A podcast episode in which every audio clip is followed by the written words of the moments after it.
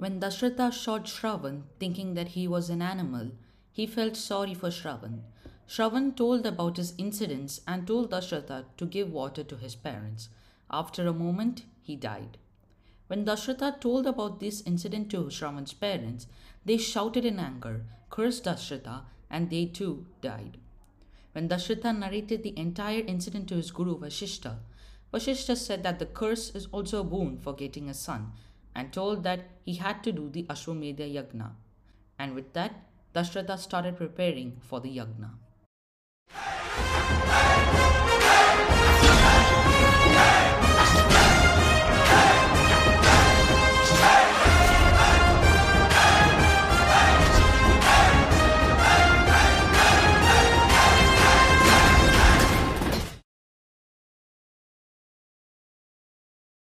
While the yagna was going on, an angel appeared and handed a porridge to Dashratha. He told Dashratha that he should share this porridge to each of his wives and they would get children in a few years.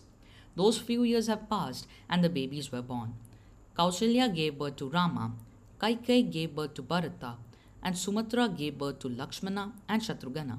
The entire Ayodhya city celebrated the day with a lot of fireworks, dances, and decorations. All the princes grew up very soon.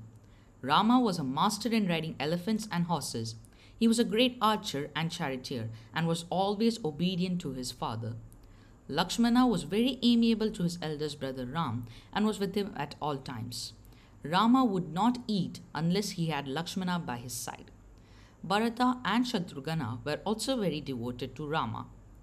Rama was the incarnation of Lord Vishnu, the protector of the universe. Lakshmana was the incarnation of Adisesha, the Nagaraja, the snake where Vishnu rests upon.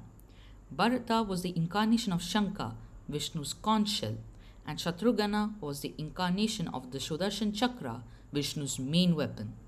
The princess grew up for another few years, and then the greatest Brahma Rishi arrived at Ayodhya. He was Vishwamitra.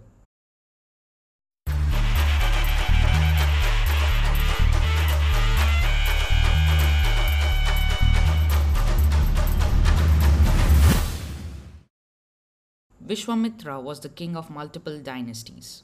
He had several wives and nine sons. He was a great king.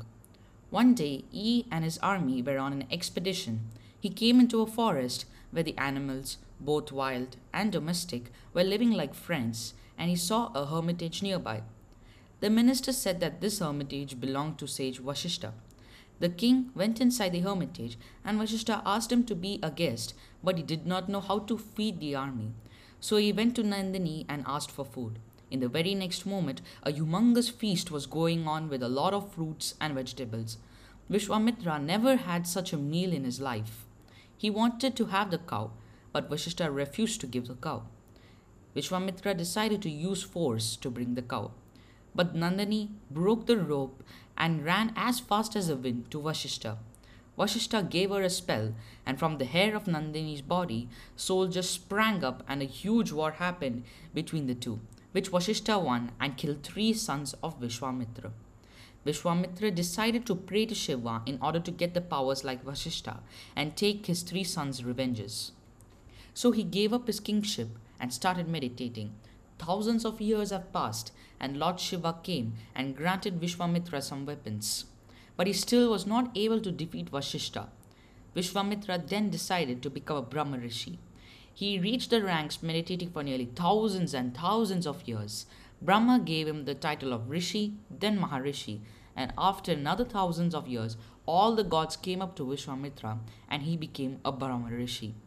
But Vishwamitra wanted Vashishta to admit that he was a Brahma Rishi. So all the gods came up to Vashishta and told him to admit that Vishwamitra was a Brahma Rishi.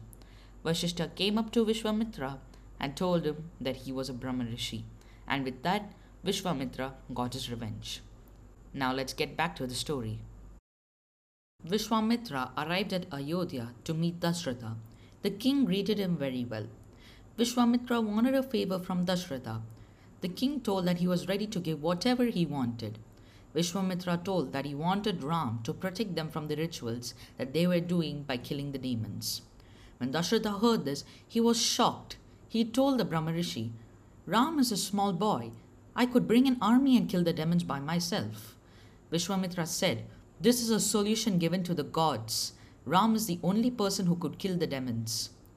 Dasharatha decided to send Ram with Vishwamitra. Lakshmana too accompanied Ram. While they were on their way to the Dandakarnya forest, Vishwamitra said, Ram, Lakshman, we will now be heading towards the Dandakarnya forest. There is a demoness named Tataka. She was a beautiful girl and had a son named Maricha. One day, Maricha did not respect Agastya, hence, the sage cursed him. The girl got angry and decided to kill Agastya. Agastya cursed her as well that she would be a demoness named Tadaka, a man eater. You two are the only ones who can kill her. But then Ram said, But Guru, killing a woman is not right. Killing a woman is considered as a great sin. Vishwamitra then replied, Yes, Ram, you're right, but for the welfare of mankind, killing a woman is right. When they reached the Dandakarnya forest, it was afternoon, but the sun was not able to touch the ground of the forest. Vishwamitra then said Ram and Lakshman to repeat a mantra after him. After repeating the mantra, the demoness Tataka appeared. Ram and Lakshman were very brave men, but when they saw Tataka, they were a bit too nervous. But Vishwamitra then said, Ram, Lakshman, this is the demoness. Her name is Tataka. She has killed the poor, children, ages, and sages. If she has killed many people, killing her is the only solution.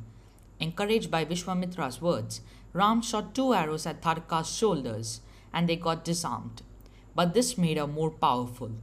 Lakshman shot arrows and pierced through Tataka's nose and ears. With this, she began turning into many forms.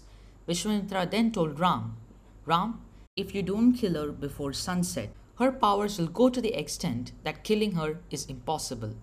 After hearing this, Ram took out his most powerful arrows and aimed it at Tataka's chest, and within a second, Tataka was dead. After seeing this, all the demigods blessed Ram and Lakshman. Vishwamitra felt happy and hugged Ram and Lakshmana.